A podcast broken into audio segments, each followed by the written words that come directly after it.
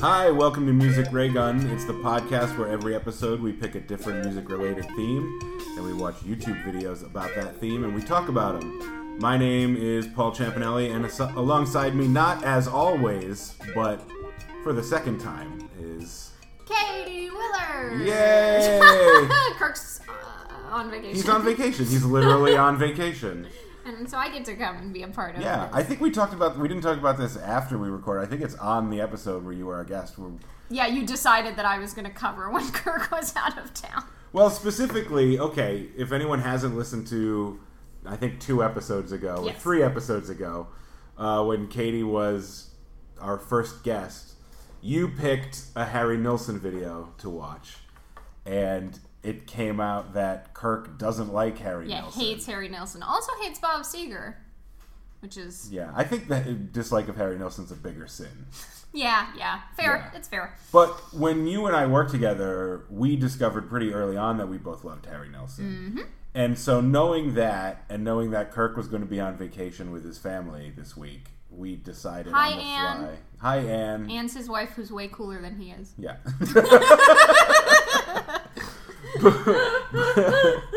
That's true. But uh, and and cooler than I am. But that's Also true. But we decided that when he was gone, we you and I would do a Harry Nilsson themed episode because Yes. it's worth doing, totally. and Kirk would not be down for it. No, he would be pouting the whole time. Yeah, so that's what we're doing today. Yeah. It's going to be all Harry Nilsson. We're gonna get real uh, emotional Yeah, because Harry Nilsson makes me emotional. yeah. Well, he's also very funny, so we'll laugh too. He's a weirdo. He's he's such a fucking weirdo. Um, but the video, I mean, we're not going to rewatch the video that we watched with you last time, but that was Daybreak, From Son of Dracula, which is a terrible movie he made a with Ringo. coke fueled, non directed movie. It was literally somebody had a camera and everybody was like, well, let's do this. Yeah. And it's about a Dracula. To be fair, it's not fueled only by Coke. Like you can't blame Coke alone for Coke, certainly a lot of like cognac. True. Um and probably some ego. probably acid and maybe even heroin. Who knows? All of the drugs. All the drugs. Yeah. The whole thing is drenched in Coke sweat. But yeah, but yeah, we're gonna go through his career. Harry Nilsson is my favorite male singer. Wow. He's I- up there for me. Yeah, his, Top five. his voice is unbelievable. Hmm. Um, so let's just start with. We're actually not going to watch a video at first. We're just going to listen to a song because there is no video for it. But I feel like Oh. I feel like Nilsson's one of those artists who a lot of people don't know that they know, but they're familiar with a lot of his songs without knowing who he is. That was my introduction to Harry Nilsson. There is a lot of there are a lot of like Talking Heads and Roxy Music and Harry Nilsson, Mm-hmm. which are three of my favorite musicians bands. Um, I didn't get into them later until a little later, like in Mm-hmm. adulthood, and I remember being at my job. I was a PA for an automotive marketing company and I was like 23, 24 and I had something had gotten me to one of his songs like I don't know what it what I can't remember what song it was or whatever but then on Spotify I went and just listened I have a habit if I like a musician but I don't know a lot about them I'll just listen to their greatest hits hmm. and then the songs that I like the most I'll find out which album they come from and then listen to that album because most of the time if, if they've had if they have a large catalog that's gone through a lot of change they've gone through a lot of changes in their mm-hmm. career I will like that era of them. yeah, you I. I used to do that. It's a it's a really good, Yeah. nice way to get into a new artist. But so I listened to Harry Nilsson's greatest hits, and I was like, how is he involved in all of these so- and so many different songs? Yeah. like just different types. Um, yeah, definitely. Like, oh, he did that. And the irony is, like, he's such a great songwriter, but two of his biggest hits were songs written by other, Other people. people, yeah. I can tell you exactly how I got into him, which is I feel like if there are guys my age who are into Harry Nilsson, this is probably an entry point for a lot of them, which is the movie Reservoir Dogs. Yeah. I had borrowed the soundtrack from the library where I was working in high school, and uh, there's at least one song by him on there. I think it's just one. There's not another one. But uh, we'll listen to that song later. But somehow I like expressed interest in that song, and it's on Nilsson Schmilsson, and my parents are like, "Well, we have that record on vinyl." So they like put on Nilsson Schmilsson, and I like very quickly bought that CD for Right. myself in high school. Listened to it a lot. Yeah. In fact, I had like you know a little mini system like uh, Yeah, little speakers, little three thing, yeah. CD changer in my bedroom, and I would put Nilsson Schmilsson in it, and then like use it to set an alarm for the morning. Because the opening track on that is "Gotta Get Up," which has like a very percussive Oh, I piano intro. How So did you set that? Was there like an there was there was a built-in there was an alarm Okay. functions. It would just play what was in there. So I would like that was my alarm for a while when I was in high school. See, I made the mistake of doing that with "Hold Me" by Fleetwood Mac, and Yeah. now anytime I hear that, because it's the. But now does that song make you a little nauseated because you Yeah. used it as an alarm? And that's also that's it why I was 'cause stopped using it. It was the because- time when I was also in a very toxic relationship, and I was waking up like super hungover a lot, and Yeah. so like that that to me is triggering. Now, Yeah. that, the "Hold Me" by Fleetwood Mac. It's still, I, it's not as bad as it used to be, but now still when I hear "Gotta Get Up," I get a little twinge of anxiety Oh, new because I, day. because I used it as an alarm. So I don't do that with music anymore. Yeah, it's fair. Nicer to have a plinky plonky nondescript Apple or Android Yeah, yeah. alarm tune. But to get into the music, the first song we're going to hear is was not a big hit for Harry Nilsson, Mm-hmm. but was a big hit for other artists, especially Three Dog Night. It's the song "One," which people probably know is like "One is the loneliest number." Mm. Um, but it's a great example of like his early work and his voice. Uh, and speaking of the alarm clock sound, the opening to this, he said was inspired when he was trying to call someone once and was getting a busy signal, Signal. and that's when he started to like write the song. Yeah. So, and people know this song even if they don't know that it's Harry Nilsson. And I still think his version is the best. Yeah, agreed. Because you don't need all the other stuff. Do you know what I mean? Yeah, like the Three Dog Night version is really rock and roll, Yeah. and it's much more like bombastic. This is a song about being fucking lonely. Yeah, yeah, exactly. And being and also being in a relationship and being isolated. Yeah. Like it's not like flank a flown a blown a blown a yeah, when you watch the video of Three Dog Night performing it, they're all smiling and like, really, really, really into it." and it's like that's not what it's about. That was the thing that I think one of the things I like so much about Harry Nilsson is his the underlying melancholy. Do you know like that thing that you know is just always a part of has no matter whether things are good or things are bad, there's always that disconnect inside. Mm-hmm. And I think that is in all the songs. Like even His happy songs always have some sort of like depression or cynicism to them, and his sad songs always have like some jokes in them. right. Yeah. But the arrangement is very kind of simple. Harpsichord, right? Isn't that that little plinky plonky thing that I'm not sure. No, a harpsichord is. Um, this is like electronic. Oh really? Yeah. Because it sounds like that plinky plonky uh Oh, Marie oh, yeah. Oh, yeah. Yeah. I was thinking you were. I'm hearing the busy signal sound. Oh no, not But that. yeah, yeah. There's. Yeah, I know what you mean. The harpsichord. Yeah. I'm, terrible about picking out instruments in music. I like doing that. I like finding. Well, although I don't know if this is on the list.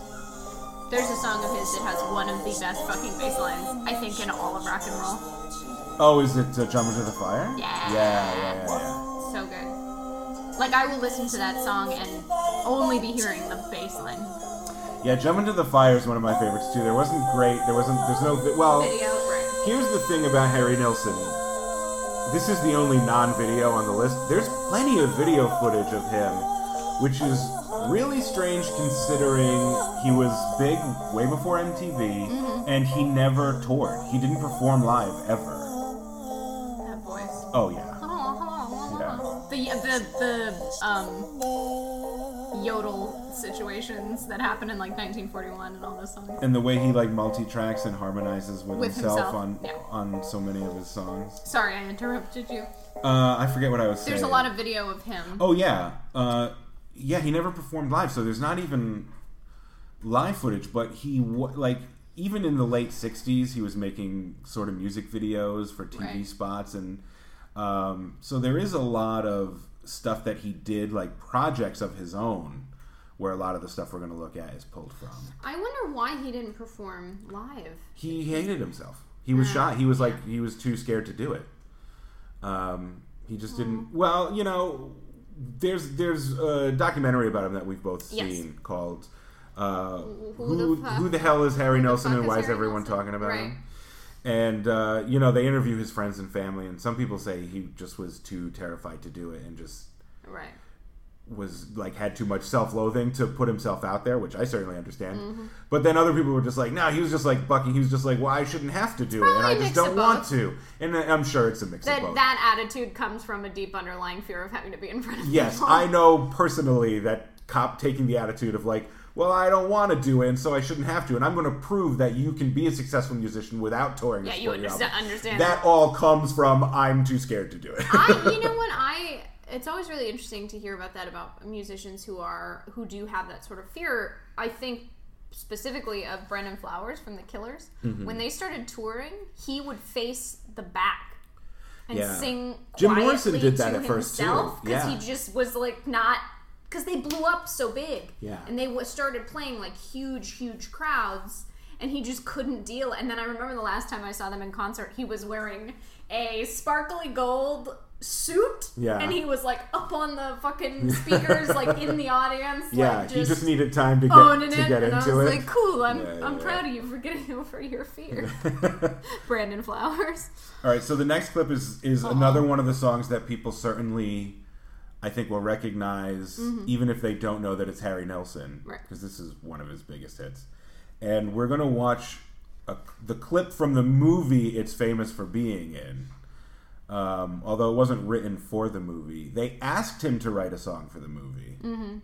He wrote, I guess, "The Lord Must Be in New York City." Yes, which for is the movie, my favorite. which sounds very similar to this. This is everybody's bing, talking bing, bing, from bing, Midnight bing, Cover. bing, Yeah.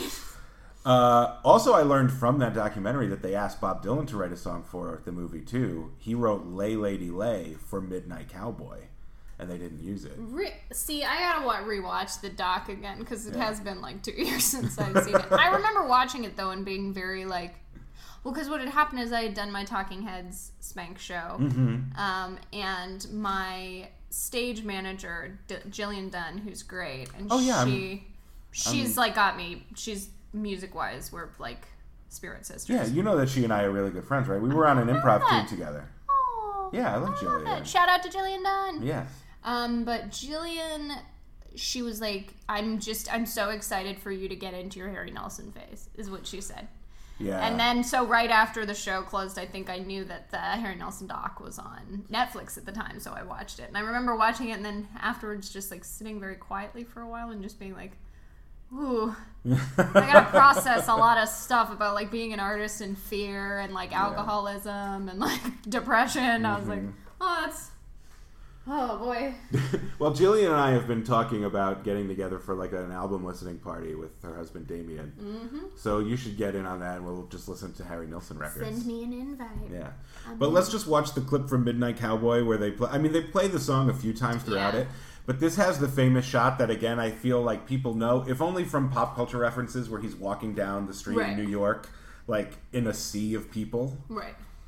Um, The tall Jon Voight. yeah, Y- young Jon Voight as uh, What do you throw out the Joe window? Buck. I'm not sure. I, I saw this movie a while ago. I've still never seen Midnight Cowboy. Everybody's talking That shot's so famous. Look at how happy he He's is. yeah.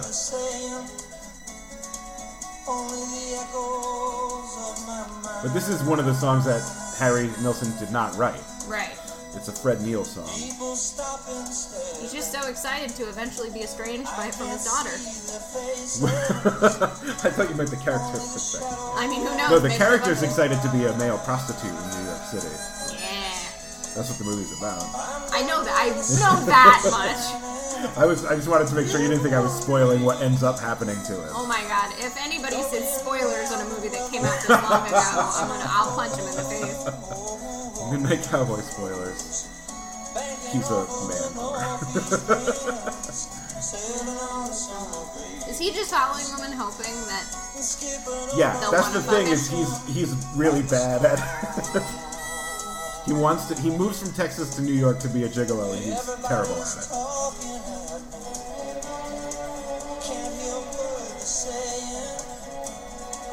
Only the echoes of my I love that he's really bad at it. Yeah. Oh, that was the day they were shooting the video for "Just" by Radiohead.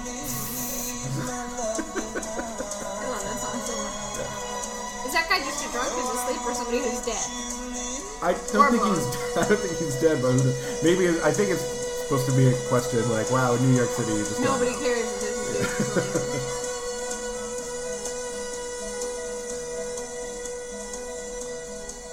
Beg pardon, ma'am. Ah! I'm new here in town, just in from Texas, you know, and I'm looking for the Statue of Liberty. That's that. I love that he's just much alone. He's really bad at Yeah. it. I just love that that that song is for some people like the main Harry Nilsson song. They know it sounds very country because it's a country song, Right. but he's not a country artist. No, but the folk, I mean, the folk country crossover is Yeah. one that's pretty pretty easy to make. I, this, do you listen to Flight of the Conchords ever? Mm-hmm. You don't have to be a prostitute. Yeah, no, yeah, no, yeah. no, no, no. it's just what this made me think of because Jermaine is I- bad. Jermaine is such a bad prostitute, and they're like, this song is essentially just like, do you have any other skills like typing? Like you don't have to be a prostitute. yeah, That's like the last thing that you have to do. I would bet you you can find on YouTube someone mashed up Midnight Cowboy clips with that song by Flight of the Conchords. And it's like in a, it's a very like reggae Yeah. beat, and oh, that would be beautiful. Come on, get on an internet. Uh-huh. Make that edit. One of the other big songs that we're not going to listen to, uh, that was I think technically his biggest hit is uh, "Without You." Yeah. From is the, like the only Nilsson song I don't like because it's a little too dramatic for me. See, but I that's love, that's big sweeping yeah. in moderation, but it's always fun. But that's the other big hit of his that he didn't write. That's a Badfinger song. I didn't know that. Yep. Yeah.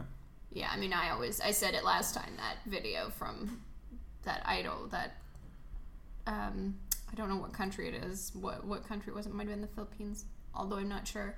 But it's the whatever their version of uh, American Idol is, Mm-hmm. and some woman came in and said, "I'm going to sing Ken Lee," and they were like, "Ken Lee," like because the the judges were you know confused. Mm-hmm. And then she was like, "Can by you mean Can't Live by Harry Nilsson?" Oh yeah. And then she just essentially had learned the song phonetically. phonetically. Yeah. And it's the most beautiful thing. I love it. I don't know, like she did, and she just she did a really good job. but they were like, "That's not what the lyrics are." but you know, high five. Ken Lee without you. Ken Lee, Ken Lee Booty Boot you. Yeah, that's adorable. Okay, another song that I think people know, even if A, they don't know is Harry Nilsson, and B, don't know is the TV theme song. Hmm. You don't if, when you when you see the the courtship of Eddie's father theme song, you don't know No. what this refers to. You will when you hear it. Okay. I promise you. Okay. Tell you about my best friend. Mm, me till the. Bill Bixby. Did you know that this song was Harry Nilsson? I knew this. I knew it was Harry didn't know it was Nilsson, a TV Is that just a styrofoam pool float? Oh, I didn't notice. I was looking at you, not the screen. Oh. Yeah. Yeah, I knew this song, but I don't. The TV show, I do not know. Yeah, it was based on a movie uh, from the '60s, and it's just about a like a widower and his kid. Yeah.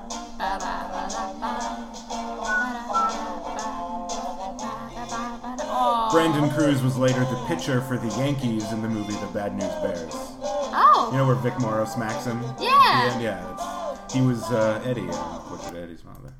That's so cool. So, uh, so the interesting thing about that is, well, first I think it's interesting because famously one of Nilsson's the psychoses comes from his.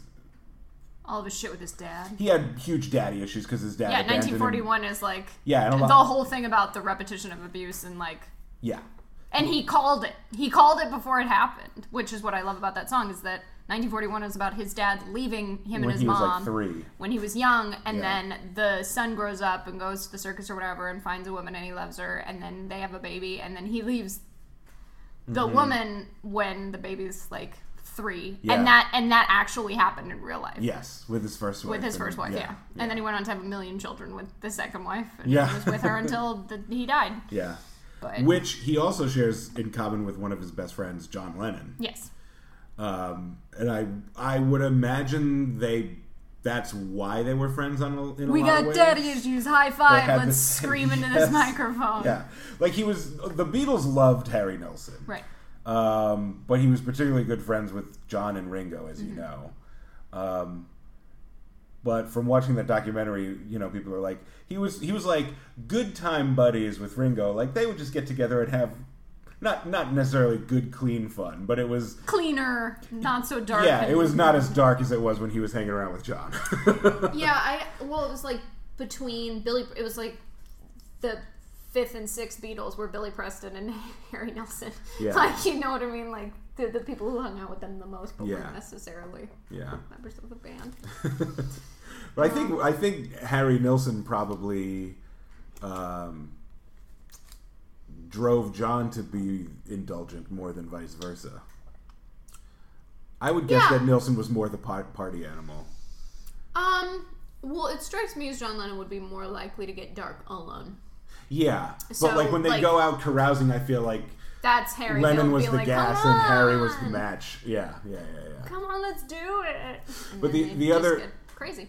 the other interesting thing about that theme song is it's original theme song for the TV show, but the music is a Harry Nilsson song with just different lyrics on top of it.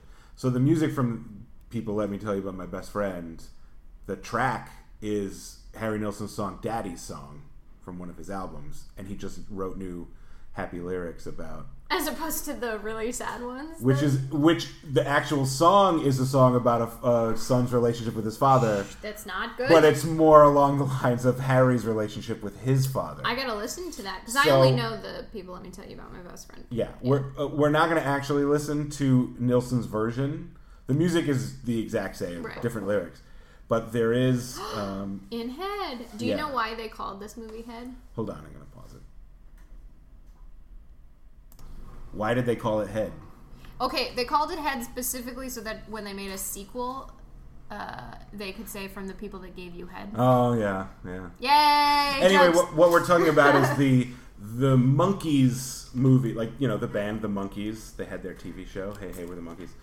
they also they- had a crazy movie. Right. Crazy, crazy movie. They made a movie in the late '60s called Head, Mm-hmm. and this is a clip from it where Davy Jones sings and dances to Harry Nilsson's "Daddy" song, which. You'll be you'll be able to like it's a different track obviously, but, But you'll, you'll kind of it, hear yeah. it sounds like that theme ah. song from the Portrait of Eddie's Father. And there's an interesting cameo in it because he has a dancing partner, and I want to see if you can recognize who she is. I just watched the Brady Bunch movie where Davy Jones has a cameo. I've never seen it. It's on Hulu. You should watch it. It's very good. Okay. It's a really good satire. Like, well, not satire. It's I don't know how to explain it. It's kind of like when they do the the real live Brady Bunch in the early '90s. It's like, it's very well written. yeah, Um, and very funny, and the jokes are really good. Yeah. Like they work within the format really well.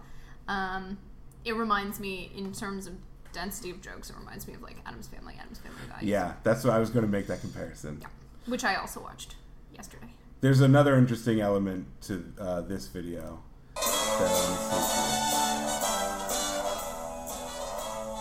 Yeah. It's oh, very yeah. silly. But if you listen to the lyrics, it starts fine, but then it gets dark. Years ago on your mind. Okay, I, I just want to pause it for a second. Davy Jones looks like Austin Powers. That's yes, that is the element I was wondering if you were going to pick up on. So much so that I wonder if this scene from Head was the direct influence on Yeah. Austin Powers' costume. It's a red crushed velvet. I mean, a blue crushed velvet suit, a white ruffly cravat, and The cuffs are cuffs. It is exactly it, when you see his shoes, it's exactly Austin Powers. Interesting. So I don't know if like this exact sort of outfit was worn a lot in the late '60s, or if it's if it He was directly when I wanted to inspired by this. that. I think it must be directly inspired. He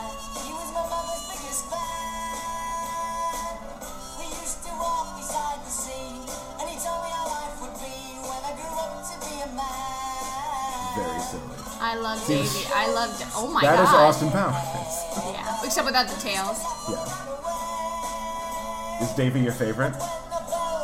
I really always really like uh, Micky Dolenz, but I love Davy Jones's voice. Yeah. Also, he's got a good good control of his body to dance. Mm-hmm. Also very adorable. Tiny little man. Saw him in this music video, you'd think he should be in like Rooney or some band like that. You know? I've never seen him. I I'm, I I've understand that it's of like psychedelic and very acidy. Um, but so this I think is supposed to be kind of a tongue-in-cheek. Okay. Do you know who that woman is? She choreographed the entire movie.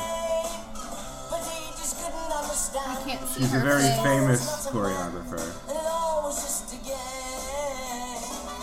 Is that Toni Basil? That is Toni Basil. Ah! That is Oh, a young 20 something Toni Basil. She choreographed this whole thing. Holy crap! That's so cool. Right. And of course, you know that she choreographed those Talking Heads videos. Which ones? Did you not know that? Which videos? Cross eyed and painless and once in a lifetime? I did not know that. Yeah, you know how they have. I don't those. know a lot. There's a lot I don't know, Paul. But think about how those videos kind of look like the video for Mickey with this just like the white background. Right. That almost sort of looks like this too. Like she Yeah, the clearly black and white. She's her like, let's aesthetic not is have already other in stuff. place. Like, right. let's just dance. Yeah. It's just about the people. Like this isn't. This is. There's some black background, but that that plain aesthetic where she's just putting dancing in front of uh, neutral background is already here. Man, Toni Basil's the best. She is the best. Yeah, I and we we watched. about that that alphabet video or the alphabet video in the grocery store. Mhm, that was on the second episode of the Music Ray Gun. Oh man. So I'm glad we were able to have Toni Basil back again on the, on the Harry Nilsson episode. Let's see if we can get her in in every episode. yeah, yeah, yeah. Oh. Okay, so the song I was talking about earlier that I fir- like first got into Harry with was Coconut. I If people hadn't I know it out people hate that song. Dude, who hates that People song? People do. They always have a But shitty attitude Kirk. about it. I love. Well, I was introduced to Coconut from Practical Magic, uh, which I think at first I was like, "This is a great song." Yeah. Because of that, and then I listened to it and I was like, "I love when people do voices in songs." yeah. I don't know if that's a thing, but like, I like that when you're playing different characters. Well, the, the the guy who um, produced Nilsson Schmilsson, whose name escapes me right now, Richard something, was talking about how he like when Nilsson was recording it, he was like, this weird song would like he could imagine it as a cartoon. He's like, I would imagined like animation going with this song. right. So let's have So- different characters. Yeah, so he suggested to Nilsson, like, why don't you do different voices for the cast of characters? And Nilsson did a line and said, "Fuck yeah." yes, he did. and drank half a bottle of cognac. Yeah. Um, but also to set up this clip in the early 70s, because Nilsson didn't tour and he didn't perform live, Mm-hmm. He did agree to do a special for the BBC, Right. Right? Which have you seen the whole thing? It's on YouTube, and No, people should I've watch seen parts of it. I saw the one where he like harmonizes with themselves, and they do those super high tech at the time, Mhm, like like composites, screen. where he's like in the scene with himself. Yes. Uh, yeah, but I haven't seen the whole thing. Well, they asked him to do it, and originally he was like, "No, because I don't want to perform for an audience." And they were like, "It's TV. You don't have to have an audience. You can do whatever you want." So he does, you know, he performs his songs in a studio, and he does a lot of like that trick of harmonizing with himself and having the split screen, so there are three Harrys. Right. And for Coconut, he did a very strange sort of not you know a music video for it as part of this special, and we're gonna watch that I'm so excited. and it's real weird and i i can't explain it any more than i can explain why quentin tarantino used the song over the closing credits of reservoir like there's all this violence and action and then this song um, god if i could ask quentin tarantino any single question it would be like I mean, why maybe it's- coconut maybe it's a thing of because it's like so like everything's okay. Like Yeah. all you do is just do this thing. Like these people, even all the all the violence and all the crap, they're still like uh, you know, like living their lives. Yeah, I get like yeah. I don't know, like may- maybe it is the juxtaposition of like It's just unusual, Yeah. sort of jarring, and that's what he wants. But this video is also unusual and sort of jarring. Yay. Oh yeah, he's dressed up like a gorilla. Yeah, there's Right? yeah, and it's also a different track than the Nilsson Schmilsson version, right. but it sounds similar. All right, Harry. Brought a coconut, bought him for the diamond sister hiding out of one she paid for the line. Two gorillas wearing bowlers. One at a guitar, the other one at a piano, in front of a very nice islandscape. Yes, and as always, I encourage anyone listening to go to musicraygun.com slash playlists, where we'll have all those videos to watch, and this one has to be seen. Ain't there nothing I can take I to said, say da, da, to relieve this bellyache. I said, da, da. ain't there nothing I can The two gorillas are now singing to each other. bellyache. Does one of them have a cigarette in their mouth? Uh, I didn't notice. I'll look when they come back on screen. Now we Right now we're being some treated old to like, like stock footage of. Hawaii, like uh, Yeah. hula dancers. I was gonna say cheerleaders, but they're not I think it's quite like hula dancers. it's and they're- Polyne- It's like Polynesian dance with it. Oh, there's more This one has a gorilla, yeah. This one has a spoon, a wooden spoon. Oh, that he's hitting on a coconut. I get it now. They're all wearing bowlers. It's But not the hat you wear in in the islands. Also, this guy is not hitting the spoon on the coconut at all. I don't know if the beat. video's not in sync or if it's just weird, because it is weird. Like, what does a British audience think in 1971 when they turn on their TV and they're watching this? I do not. know.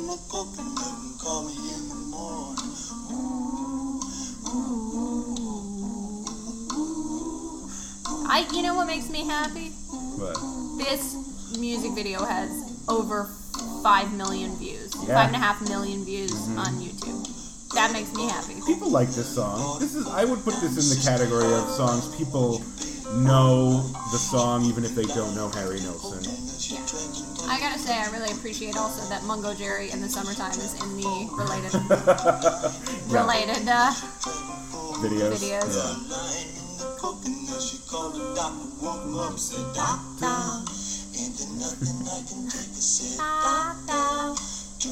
So odd. He's just weird. He sings these beautiful ballads, but he's also such a weirdo. Yeah, And he'll write songs like this, and but and he has the most beautiful voice. yeah, angel voice. Even on this weird song, his voice is so clear.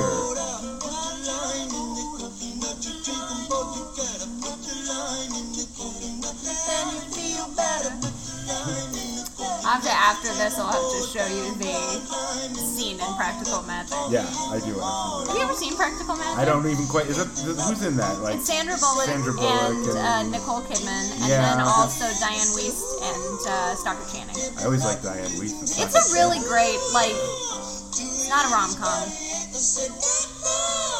It's very like female driven, Is it late '90s? Yeah, Yeah. mid late nineties. Vaguely remember.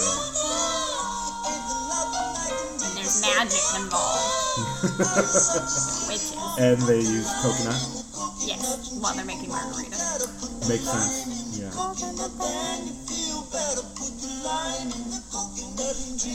There's no payoff or punchline to this. Nope. It's just. It's Uh, literally just a single shot on either them or that stock footage of like Polynesian dancers. yeah.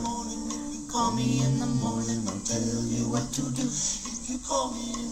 But I mean, this. What doctor says put the lime in the coconut? Does he mean squirt it in the co and just drink it, or like eat the? Co- I don't know. What is this medical It's not a thing. And then on on Nilsson Schmilsson, I think this is the first track on side B. Mm-hmm. And then right after this, if I remember right, is Jump Into the Fire, which could not be. Do not be any different, any more different. that song i mean that whole album is so it's consistent in quality yeah, but it's but just not every consistent song in is so different from the yeah Ooh, but the guy could just do everything the monkey dropped the coconut, and then the coconut bounced back into his hand. so that's so that odd. yeah So odd. yeah Watch Practical Magic, everybody. It's good. take Katie's That's the word for it. takeaway from this episode. Watch Practical well Magic. you also i had never seen until a few months ago uh, you've got mail So good. which you got me to watch, and I actually enjoyed. Oh, enjoyed. good, you did watch it. I watched it with you in in this room. Holy fuck, I'm so sorry. I've seen You've Got Mail so many times. There was a period of my life where we watched it. My mom and I watched it every night for like two months. Literally, just got went upstairs, popped it in, and would watch it. Yeah. So apologies. No, that's not not a bit of I thought you had watched it after we. I No, you came over, we watched it, but that uh, I was also delighted to find that that movie has like Severy, Sev, Severy. Severy? It has Severy. Uh-huh. Has several. Harry Nilsson songs on the soundtrack. Um. Well, yeah. I mean, I briefly talked about this Oh, last time when we talked about Harry. Mm-hmm. Um, but that in the like early mid '90s, he got like totally screwed over by his money manager, and Mm-hmm. like he was broke and trying to support his family, and so Mm-hmm. he like opened up his catalog, um, and went like from. Uh, movie studio to movie studio studio essentially like shilling his music being Yeah. like you know taking meetings with people and that is why i think there's such a huge resurgence of his music in 90s movies Mm-hmm. like you've got mail like reservoir dogs what was the other there was like a third one that we t- talked about Practical Magic. oh yeah maybe um but that because he had like was so broke and needed Well, money Jump into the Fires famously in Goodfellas. Goodfellas, And I wonder if that it was part of his money problems because I don't know. I know that it he was still kind of broke when he died in 1994. Mm-hmm. Spoiler alert, everybody! Uh, Harry Nilsson died in 1994. Um, so I don't know his like his like you said his business manager like embezzled all, All his money, yeah. I don't know when that happened because Goodfellas is 1990, so it could be, but I'm not sure. Yeah, I mean, it might be a thing of like, oh, uh, Martin Scorsese asked for the song, and then Yeah. he realized he could make money doing that, and Yeah, then maybe yeah. that was like, ah, yes, I am. I have no money anymore. Yeah, I can still make money with my music by doing this. Yeah, because in And the eighties he wasn't to- doing anything except for basically Cooking. lobbying for no lobbying for gun, Gun control, control, right, because he was so devastated by John John's death. death. Yeah, Which uh, I, I always thought that was really an interesting point in the documentary that they talk about is that uh, we were talking about the effect of the anxiety, right? That the the fuck you, I'm not gonna perform live is actually a an effect of this like crippling social anxiety. Mm-hmm.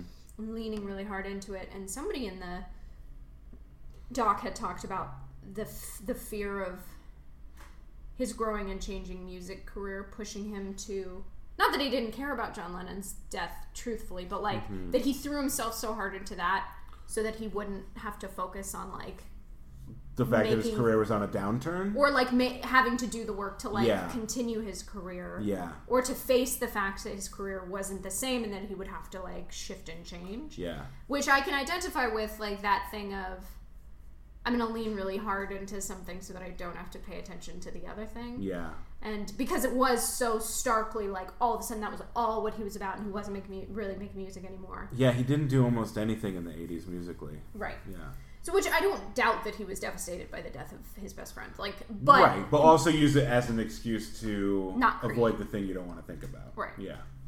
which I thought was interesting. Uh, the next clip is a cover. We're going to hear someone else sing.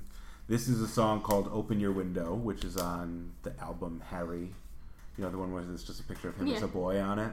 This is one of my favorite songs of his. It's really pretty, but one of the greatest singers of all time covered it, uh, which I'm is sort of an unexpected title, cover. and I was like, "Wow, when did this happen?" yeah, this is Ella And Fitzgerald. did she ask to do it, or like, did they have a convo? I don't know. It was only a year or two after the album came out, so this seems to be a TV performance, but I don't know where it's from. Well, I think about that like, oh, Open your window and take a deep I mean, she was the best. Think about letting the rest of the world go fly your kite. Taking it easy this is is so good, and I'm so mad at whoever uploaded this for giving it such a shitty title so no one can find it. Yeah, It's the, literally just titled Ella Fitzgerald. well, That's the, it. the description is "Open your window." I actually only found this because there's another clip of the same performance with a lot more views, but it's a much lower quality. right. Yeah, this is really surprisingly clear. Yeah.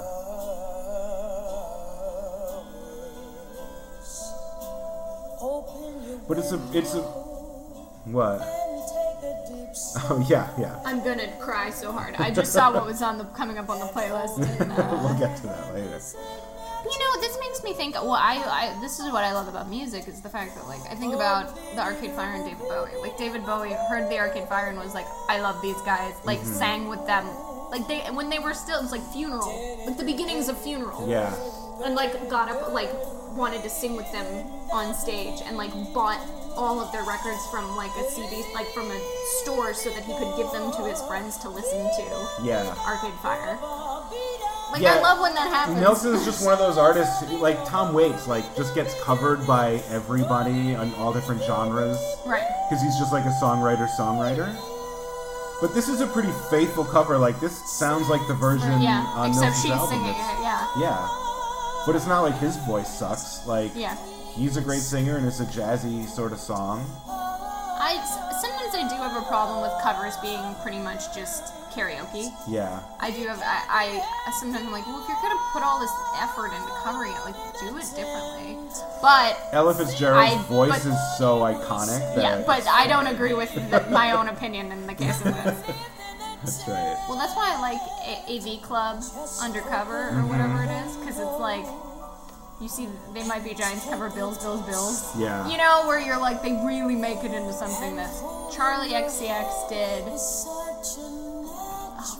Oh, some Backstreet Boys song. Yeah, I've seen them all. They're they're hit and miss those Yeah, those things. because obviously you get screwed if you're But- near the end of the list and you have to just pick one. But there are a few of them where I like them even better than the, The originals. originals, yeah. But that's just a great clip oh, of Ella Fitzgerald being who she is, doing a Harry Nilsson song. Oh, I love that. Any comments? I always. This is not interested- no, but only because this this clip because it's so terribly titled doesn't get seen on YouTube a lot. Google and or not Google YouTube search Ella Fitzgerald open your window and see if Yeah. it comes up. Hopefully it will. There are other, like I said, there are other versions of it. yeah. uploads of it that are just less. The video quality is not as good. Right. So, how familiar are you with the point? That's the like the cartoon Yes. the, the animated thing he did with his music. I, I've Right. never seen it, but I know about it. Okay, so I did watch it a lot when I was a kid. I remember borrowing the VHS I from feel the like library. that's how a lot of people know Harry Nilsson. Too. yeah of like a certain kids who have seen yeah. Mhm. the what they it was an album 1st Mm-hmm. like a concept album. Is that good old desk isn't No, that's No. Mm. on like his first one or two albums. But the point is like a fable about a little boy who's born in a world where everyone has a pointed head, and he is born with a round head and Mm-hmm. is like ostracized because he doesn't have a point. And Harry Nilsson like basically said like, yeah, I was on acid and. I noticed that like all the trees had a point, and there are lots. Everything has a point, and anything that doesn't have a point is pointless. So the, the the point is a children's story, but it's filled with puns about like things having a point and whether or not that's important. amazing. And yes, uh, look, it was the late late sixties, Lot early seventies. involved. A lot of children's uh, content was acid fueled. Fair. It's I mean, the point is, is very reminiscent to me of uh, Yellow Submarine. Yeah. Um, but I used to borrow from the library in the 80s and and watch it. But it was originally like an ABC TV movie of the week, the animated special. Uh, the original narrator was Dustin Hoffman. But in his contract, he was like, "You can only use, you can only broadcast it once with my vocal performance. After, if you want to show it again, you have to get it re-recorded." And then they got someone who I don't remember who wasn't famous to re-record it for subsequent airings. And then when they released it on video, Ringo re-recorded the narration. Yay, Ringo. And then in the 90s, for some reason, they re recorded it again, and Alan Thicke did it. So it's Rest only. Yeah, they didn't remake it. It's always the same animated special, but a few different uh, People have done the, the voiceover narration, which is unusual. Interesting. But we're just going to watch a clip that's just one of the songs, which is a great song I love called Think About Your Troubles. Okay. And it's a little bit acidy itself, but it's a cool video. Appropriate for children. Even on network TV 40 something years ago. That's Oblio and his dog Arrow. People probably know the song Me and My Arrow from point. breakfast Yeah. Yeah. Think Straighter about your than troubles. Mm-hmm. Does he wear the hat so people don't know his Yep. head isn't round? He has to wear a pointed pointed. hat so people don't know he has no point. You can take your teardrops and drop 'em in a teacup. All right. Take 'em down to the riverside and throw 'em over the side to be swept up by a current. It's all like painted animation. It's really Yeah. cool looking. eaten by some I loved this so much when I was a kid. swallowed by a whale. I know this song. do you know the song? Yeah. Decomposed. It's a dead whale decomposing. Yeah. Yeah. Sinks to the bottom of the ocean. It's all like watercolors. It's-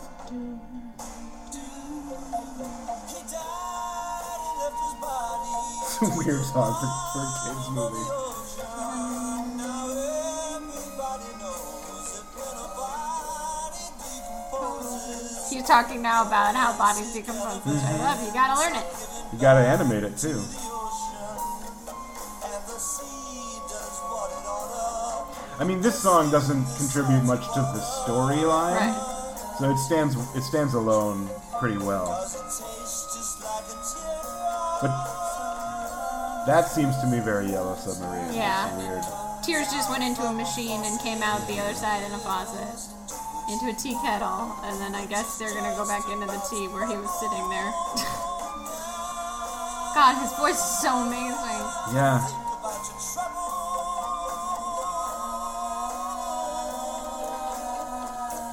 His dog is very cute. Yeah. Arrow's very pointy.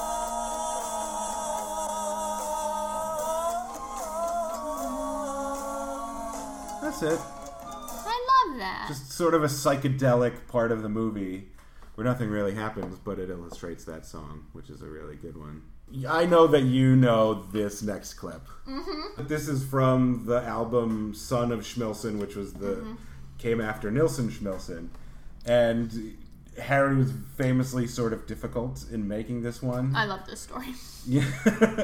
he wanted to do what he wanted to do, uh, and he was too drunk and belligerent to hear any different. Yep. And he really wanted this next song To be the single. to be the sing, the lead single off the album, and it could have been in the sense that like it, it- sounds like a hit, But, but, if it, it didn't, didn't, lyrically say what yeah, it said. yeah. Uh, when the chorus of your song is "fuck you," Mm-hmm. That that couldn't be the single now, let alone 1972 or whatever. I actually first heard this song. I don't watch Girls. I don't like Girls. I don't like that show. But like I, some there was some think piece about like, oh, this is interesting or like it's a, maybe it came up in my Google or in my YouTube uh, rec- recommended videos. But there was a scene Yeah. in Girls where they're dancing to the song. to "You're Breaking My Heart" by Yeah. Harry Nilsson. Yeah. It's great. Um, yeah, so the, he filmed a lot of the recording sessions for this album, so there's a good sort of makeshift music video for this song. Right. So that's what we're gonna watch. Yay! The video for "You're Breaking My Heart." Oh, he did a really sassy, cute wink. Fuck you. Yeah. I like sad boy songs. Like mopey sad boy songs of like it's all your fault. yeah, and he Um, came by it honestly because he was getting divorced while he was making this album. Because it's just like such whiny bo- boy sad songs. I also think of, although this is more tongue in cheek, of "Can't Stand Losing You" by the Police. Mm-hmm. Is also like I'm gonna kill myself and it's gonna be all your fault. and like "Unrequited to the Nth Degree" by Loudon Yeah. Wainwright is Yeah. the same thing. Like, don't you feel bad? Like feel bad Don't you I'm feel so guilty? sad. Yeah, But what what I love did. about this is it's not tongue in cheek. He's like you, you, fucked up my life, but Yeah. I love you. That's what he says in an interview about it. He's like, "Well, what are you going to say? Like, you're breaking my heart. You're tearing it apart. Darn it! Like, it's not the, That's not how you feel. He's jamming in a top hat. It's great. Yeah, There's a giant saxophone. and it is a great song. It could have been a hit single. Saying there's no one to blame, so fuck you. He was he was cute. He was a cute dude. Yeah, but this If is he also wasn't this so is messed up. when his drinking started to take hold, Right. and uh, he's starting to not look great. I mean, I love that I'm still like, ooh, he's so dreamy. Look at all this.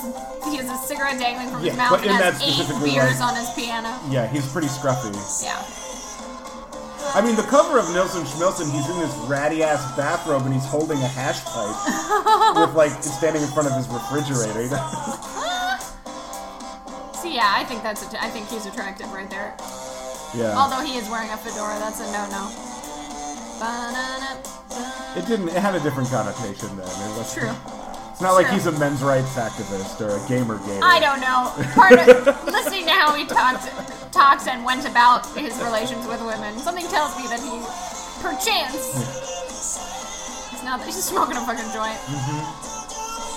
He looks like, actually, if anybody here also watches wrestling, he looks like Dean Ambrose. I don't get that reference, but I'll take your word I for will it. find a photo.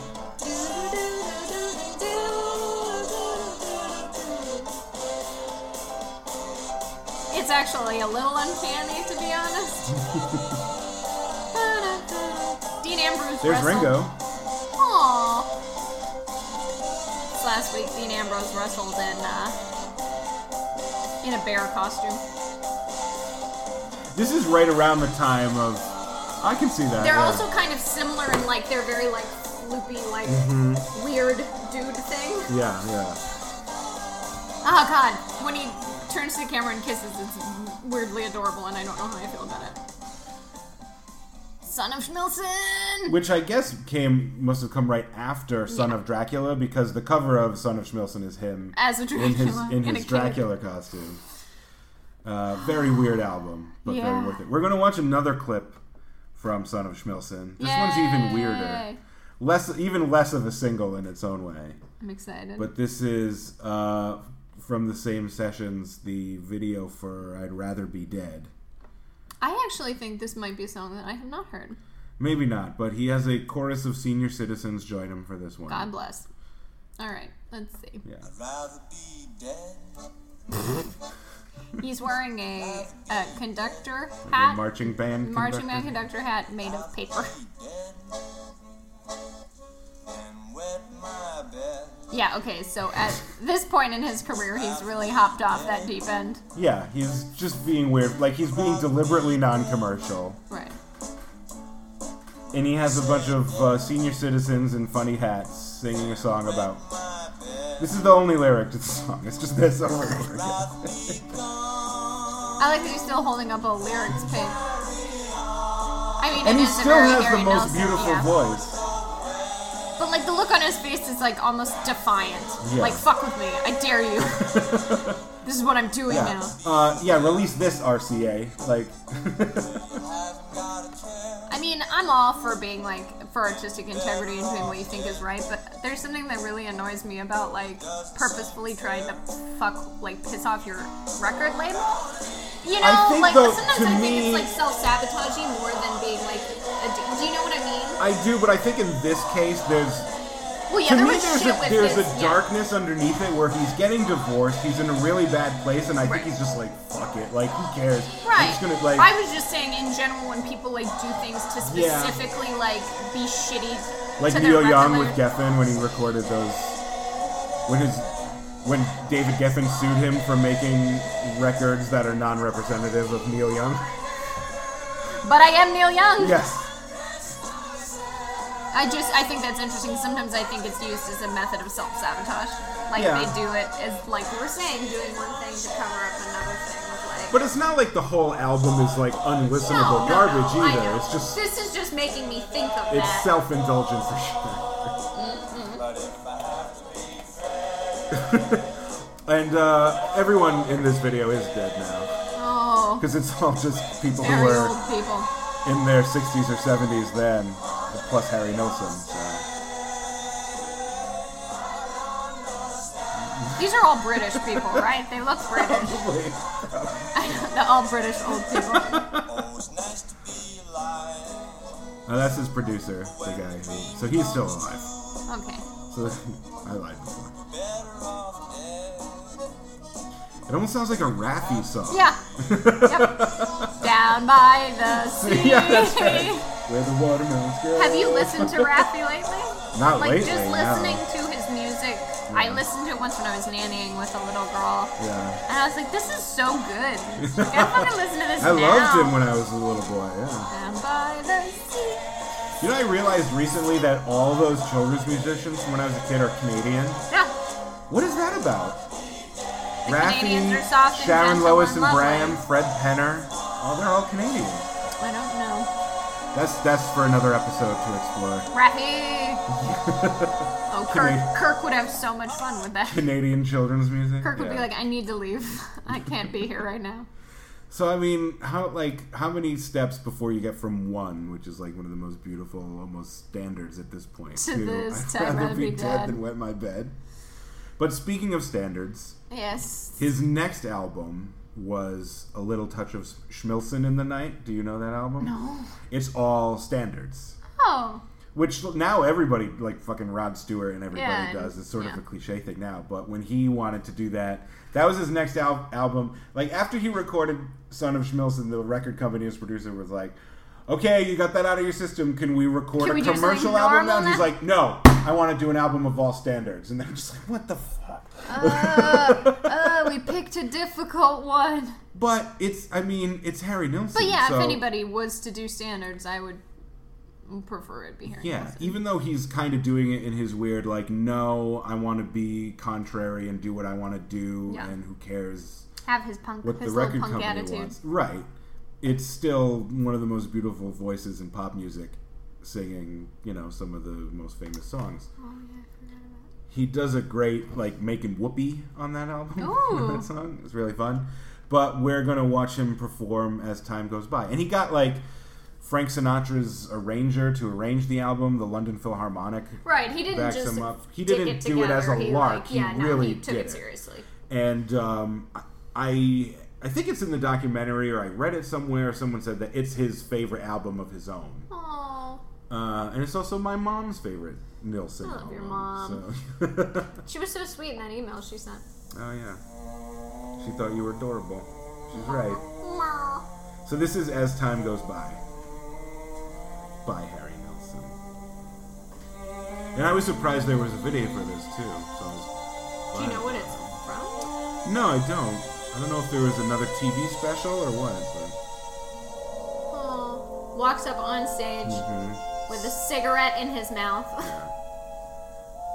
What a tidy little sweater vest. Teeny tiny to it, man.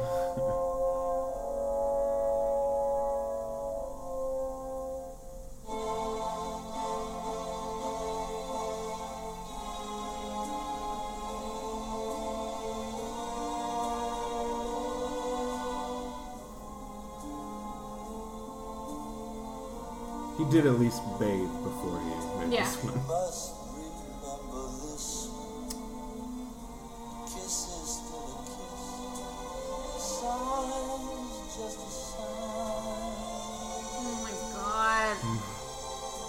So sad because it's like right after this is when he started fucking with his shit, right? Yeah, we'll his talk voice about- is still good here. Yeah, I mean, his voice is good in another way later, but in a different way. he hasn't destroyed it yet.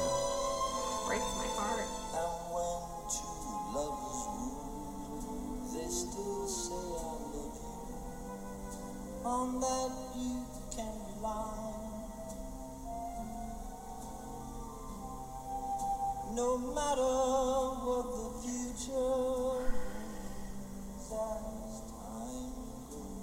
I feel like Very- this was in You've Got Mail. Did they use this? I, f- I don't feel like it remember might what's be in on the there. soundtrack, but maybe. It wouldn't surprise me if at least something from A Little Touch of Schmilsson in the Night is, is It's from like there. Joni Mitchell, Cranberries, mhm. and Harry Nilsson. It might have been this. It makes sense for like a 90s rom com, you know. Because it's Somewhere Over the Rainbow is at the end. Is that that's Nilsson? I'll bet I'll bet that's on this album. I don't remember for sure. I can look it up. Oh, sweet man. But again, it's so funny to me that he can go from the point to I'd rather be dead than wet my bed, To standard. or uh, you're breaking my heart, fuck you. And then you remember, oh yeah, but he can still sing like this.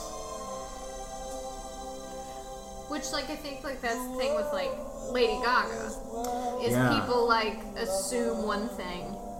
Also with Miley Cyrus. Like, Miley Yeah. Cyrus has an insanely amazing voice, and especially for country, Yeah, she does a great version of Jolene. Jolene, yeah. yeah. Um, but there's a song that she does called "The Climb," which is like a very like poppy but ballad about like you know, there's always Yeah. going to be another mountain. You're always going to want to make a move. Like very inspiring. But I don't know that voice song, is but- insanely good, Yeah. And it is interesting when they choose to go back to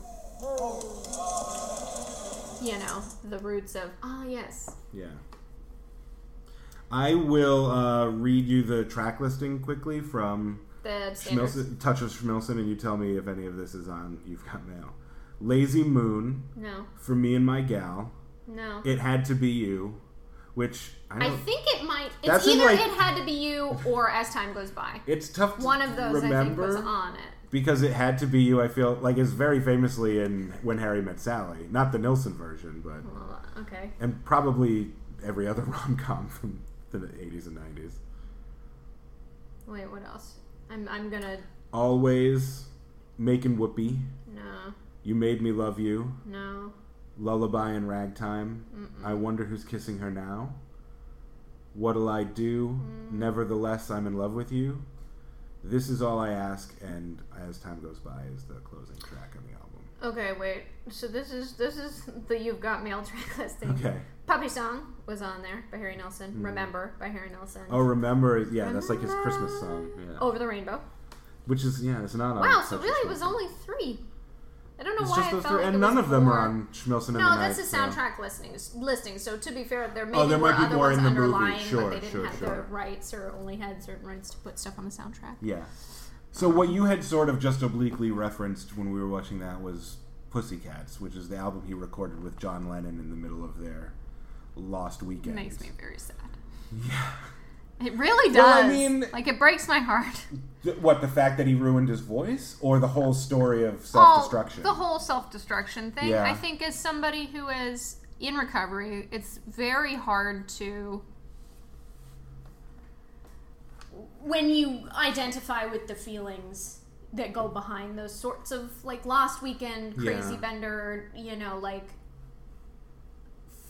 fuck the future i'm gonna do something in the now without thought of like you know like that um uh, it, it always bums me out it's the same reason like when i started listening to gerry rafferty i was like i fucking love gerry rafferty and i was like i wonder if he's still alive and part of me was like don't google him don't google him don't Yeah. google him uh, and I don't know why. And then I did, and it was like he died alone of like cirrhosis of the liver in a Yeah. hotel room in Ireland. And uh, well, that didn't have. I mean, John Lennon died tragically, but it had nothing to do with this behavior. uh, yeah, but who knows, right? Like if he hadn't been shot, like who honestly, who knows what? Yeah. It, because I mean, and, and I don't know whether I if either of them were. But both of these guys came out of this period. They survived this. Yeah, more or less. More like or Nilsson died of a heart attack at 52, and I don't think he ever dealt with his alcoholism. right. But they didn't, you know, they came out of this period. Like this for John Lennon is when he was in a period where he had split from Yoko. This is before Sean was born, Right. and he had like sort of recommitted himself to his family. Right. He was in L.A. Uh, with May Pang, who was like his and Yoko's assistant, and they were having a relationship Right. and just like partying with Harry in Los Angeles. And they made the album Pussycats, Mm-hmm. Which, is a great album. Yeah, it's a great album, but like as you said, he through his not taking care of himself and also just like kind of screaming like Yeah, they had scream contests, like scream singing contests, him and John Lennon into the Yeah. mic to the point where there was blood on the microphone. blood on the microphone while he was recording. And like there are certain songs on the album that you can tell he cut before, Before, that happened, and then some of them his voice is so ragged. And It just never was the same after that. Yeah, it was never quite the same. Like he just kind of developed, and you know, again in the documentary, some of his associates and friends say they think on some level, maybe not consciously, but they think that was self-destruction Yeah, too. Like he was, he wanted to ruin his own voice out of self-loathing or whatever, self-sabotage. But that having been said, and you know, we say he ruined his voice. He But when changed he's- his voice. When he's singing these like pleading songs and his voice is literally like raw and ragged, Right. the texture of that isn't necessarily so bad. No, I know, and that that's what we're doing is Yeah. is by saying he ruined his voice. Is Yeah. that his voice was perfect before his when in tr- truth his voice was a different thing before. Yeah. it was before that happened, and it's a different thing after. Yeah, and my favorite song on that album is one where his it's clearly like post blood Yeah. on the microphone, which is "Don't Forget Me," which is This cover is like so we're not gonna so watch. insane. Yeah, we're gonna watch a cover of that because there's no video of any of the songs from Pussycats. Yeah, because they were like, no cameras, please. We're doing a lot of drugs and Yeah, yeah, yeah. things. Um, but I had said at the beginning of the podcast that Harry Nilsson is my favorite male singer, Mm-hmm. but Neko Case is my favorite singer. Oh, I love that. I didn't know that. Yes, and she did uh, a cover of "Don't Forget Me" on her album like nine years ago or so, Mm-hmm. and uh, she also did it on Austin City Limits. So we're gonna watch that. I might Uh, cry. I'm warning you. it's it's such a good version, and her her like longtime background singer uh, Kelly Hogan is also a great singer, and is a very uh, kind of subtle version. Do you know this song? Yeah. you know. And it's hard, hard when Harry sings it Yeah. because you know all the pain, all the shit going into it. But there are also like really funny lines in it too. Like again, like cutting the the sentiment with some humor. Yeah, a bit of a deflection.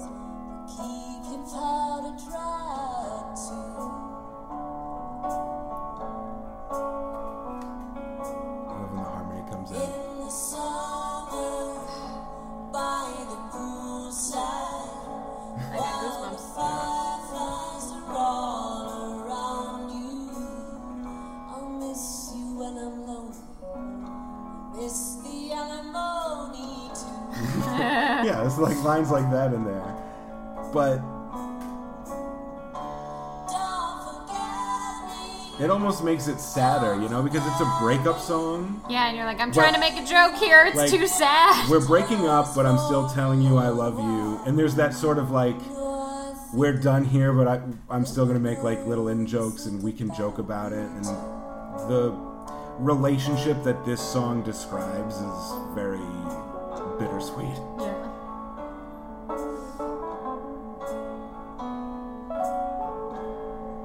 And it's also, you know, the flip side to you're breaking my heart, so fuck you. Right. Like underneath all of it, Yeah. still so profoundly sad.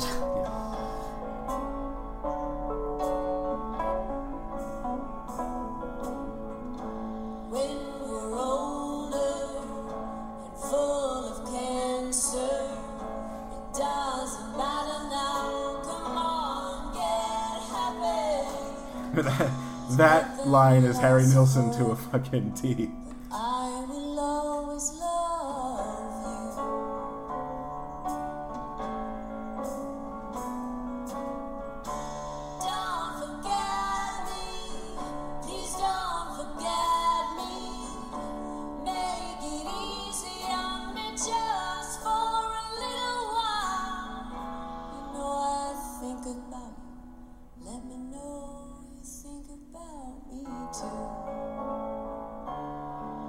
Fucking Neko Case can sell anything. I told you I'd Yes. cry. God damn it. Katie's a little emotional. and rightfully so. Ugh, my God. Fuck. I mean, her voice too gets me. Yeah, like Nico "Go Case is- Places" yeah. is one of those songs that you're just like, oh shit. Yeah. I mean, I remember I had I was already a Nilsson fan when the album with her cover came out. And you're like, holy And- shit! and I- two yeah. of my favorite things in the whole. Mm-hmm. and I, and it, but it was one of those things where, you know, I was like anticipating her album coming out because I was a Neko Case fan. Right. And when I saw the track listing, I was like, "Is I saw "Don't Forget Me" and I'm like, "Is that a cover?" Because you know sometimes songs do- Yeah, like, have the same name or they have the same title, but it's not a cover. And I'm like, "Oh shit, is that like the fucking Harry? Is Neko Case singing "Don't Forget Me" on this album? Because I'm going to be a puddle." Yeah.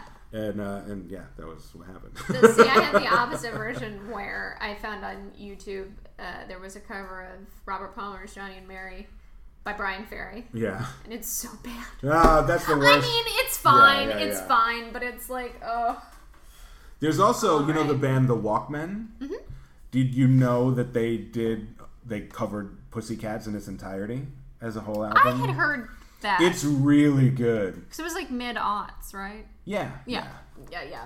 That was Uh, when I was listening to more indie music, so I think I remember that popping up on some. Yeah.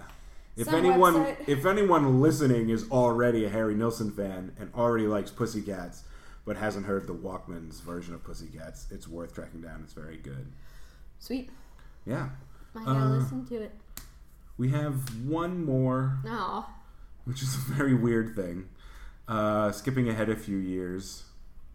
In 1980, was it Robert Altman Yep. who made the Popeye movie Yep. with Robert, Robert Altman. Williams? Yep, Yeah. Yep, yep, yep. And Harry Nilsson did the soundtrack. He wrote all original songs for the soundtrack to Popeye. Which is probably the, 80s were best. weird. it's probably the best part about that movie, which is not very good. Right. But the Nilsson songs are great.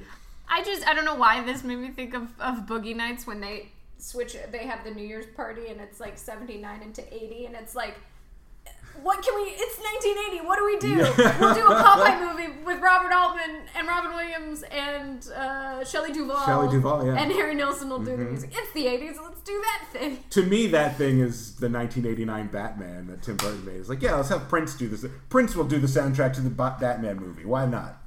And, then they did another rail. But uh, it's funny that you mentioned Boogie Nights because that's a Paul Thomas Anderson movie, Mm-hmm. as is Punch Drunk Love, which I don't know if you're familiar with. I haven't movie. seen it in a very long time That's one of my top five, possibly top three favorite movies of all time. And Jon Brion did the soundtrack for Yeah. that, and it includes this Harry Nilsson song from the Popeye soundtrack that Brion's uh, Jon Brion sort of like remixes and then uses it musically like as a mo- motif throughout Punch Drunk Love. So I first knew this song from Punch Drunk Love, and I was like, "What is that weird song?" and then it's and then I found out like, "Oh, it's Shelley Duvall singing, and it's from the Popeye soundtrack." I was like, "That's the weirdest thing I've ever heard in my that life." that's a grouping of words I didn't think I'd say Yeah, because she's not a singer. I think we can say.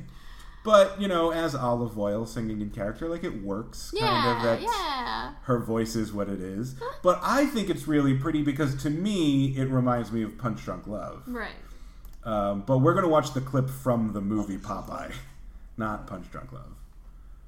Even an orphan needs a mother and a father. Which this I'm, is so weird it's very weird.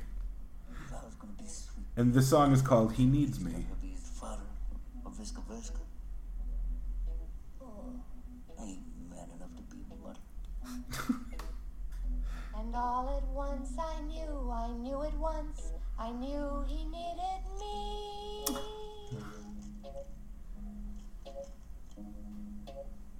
Until the day I die, I won't know why, I knew he needed me. She does make a convincing Olive Oyl. I love Shelley Duvall. I really do. She's great. It could be fantasy, oh. Or maybe it's because She is a good olive Oyl. he needs me, he needs me, he needs me. Yeah, the shoes definitely had to. I love how you hear a Harry Nilsson song and you're like, mm-hmm. that's a Harry Nilsson song. Yep. It all sounds like it could be played in some sort of weird carnival. da, da. Yeah, it's very, just on its own merits, it's very strange. This It's song. like a dime dance. I'll take a chance. I will because he needs me. Have you ever seen Bernice Bobs Her Hair? No. I think it's either a full length movie or a short film based on uh, F. Scott before, Fitzgerald. before, Yeah. Uh, because short story, and she's Bernice. She's in- It's great. But I do. But he does. Maybe it's because he's so alone. Maybe Man. it's because he's never had a home. He needs me, he needs me, he needs me, he needs me, he needs me, he needs me. This just makes me think of Adam Sandler. I Get that? I just have a lot of Harry Nilsson is just repeating a lot of the same stuff. It's a movie for kids too. Fantastic. Yeah. Fantastic. So that's that. Oh, that's I mean, a nice this- way to end it, I gotta say. Yeah, I. Thanks for not ending it on me crying. Appreciate It's very appreciated. I I'm probably gonna put as much surprising video as there is of Harry Nilsson. Like there are so many songs that I like wish I could have find a found a way to fit in there, but it's just there's no. Yeah, like, Performance like footage, jumping in the fire, you yeah. have to show the scene from Goodfellas. Like that's the only place I would think that like they, I there would almost be. went with Chris Cornell doing it live. Like Temple of the Dog did it live just a few months ago, Oh, and uh, and you know his voice is great. I, well, after, But the but it was just like you know someone in the crowd filming it, so Yeah. the quality wasn't super good. well after we finished recording, you'll have Yeah, to play I'm it sure. for me. But over the end of the episode, I'm going to put prob- something from uh, my my favorite album of all time. Not my favorite Nilsson album, my favorite album of all time, which is Nilsson Does Sings Newman, Newman. where he does all Harry Nil- uh, Harry Nilsson, where he does all Randy Randy, Newman songs. That's awesome. Um, but there's no video for that, so I'll just put it under the I guess I'll just have to put it under the conclusion. yeah. But there's so many songs like that that I wish I, we could have found an excuse to do, but um, I think you. Uh, to be honest, I was surprised because I thought it was not going to be. You were weren't going to be able to find as many videos as you did. Yeah, I, I think I had said even when we talked about it the last time you were on the show that I was like, I can already think of like a few things that I know exist, like the BBC special and The Point Yeah. and all those projects that he did that are, you know, unexpected. But yeah. we're committed to tape Yeah. for some reason. Or even the footage of him doing as time goes by. I don't know what that's from, but there it is. I didn't know that that existed until I started looking for stuff for this episode. So, Right. yeah. And now we know, and now we Mm-hmm. can spread it, and that one Ella Fitzgerald video can have more Yeah. views now once we put it up on the site. Yeah. so that's it. That's our little tribute to Harry. Harry. Um, yeah, I hope people who listened and didn't already know about him like get into him now because there's So much difference. There's so a many lot of different, different types of music that he does, and Yeah. so if you're not into the more folksy stuff, you might be into his like Pussycats, crazy hmm rock, more rock stuff. yeah. There's know. standards. There's Yep. children's music. There's a little bit of everything, and he has the best voice. Yep. So that's it. Uh, is there anything you want to plug or say before we go? Um. At least, what's your social media that you want people to follow? Okay, well, you can find me on Twitter at K A W I L L E R T at K A Willard. Yeah. and I'm at Paul Champanelli on all the social media. And you should go to musicraygun.com slash playlists, uh, where I'll put a playlist of all the videos we just watched of Harry Nilsson. And uh, for all the episodes, we have playlists there. And go to facebook.com slash musicraygun. And uh, email us, musicraygun at gmail.com. I ask every episode uh, for people to email us, and they never do. Come on, Except- send an email. Except Uncle Mark, good old Uncle Mark.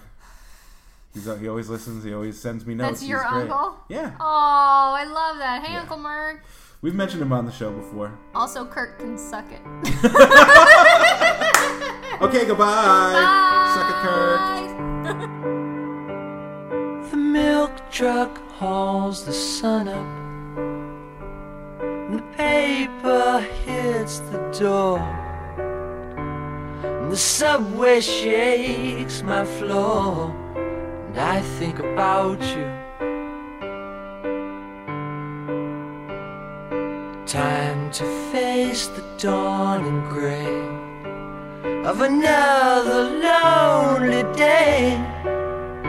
It's so hard living without you. It's so hard. It's so hard. It's so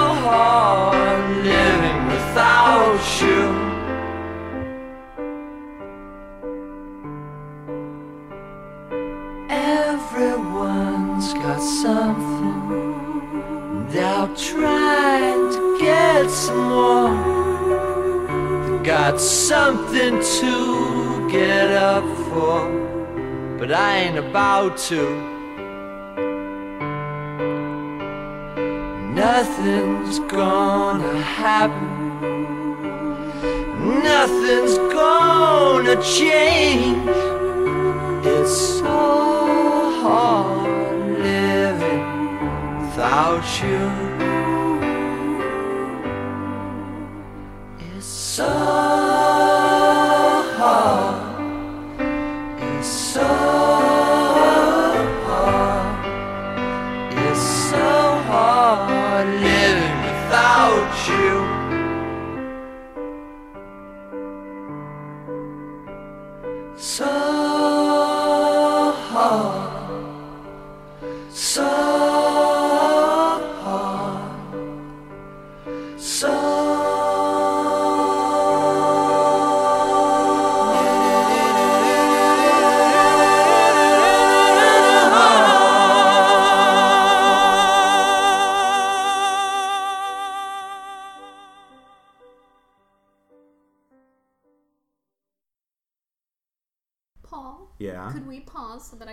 restroom? Yup. Thank you. Um, Are you going to keep in me asking you if I can go to the mhm, bathroom? Yep. Yep. Thank you.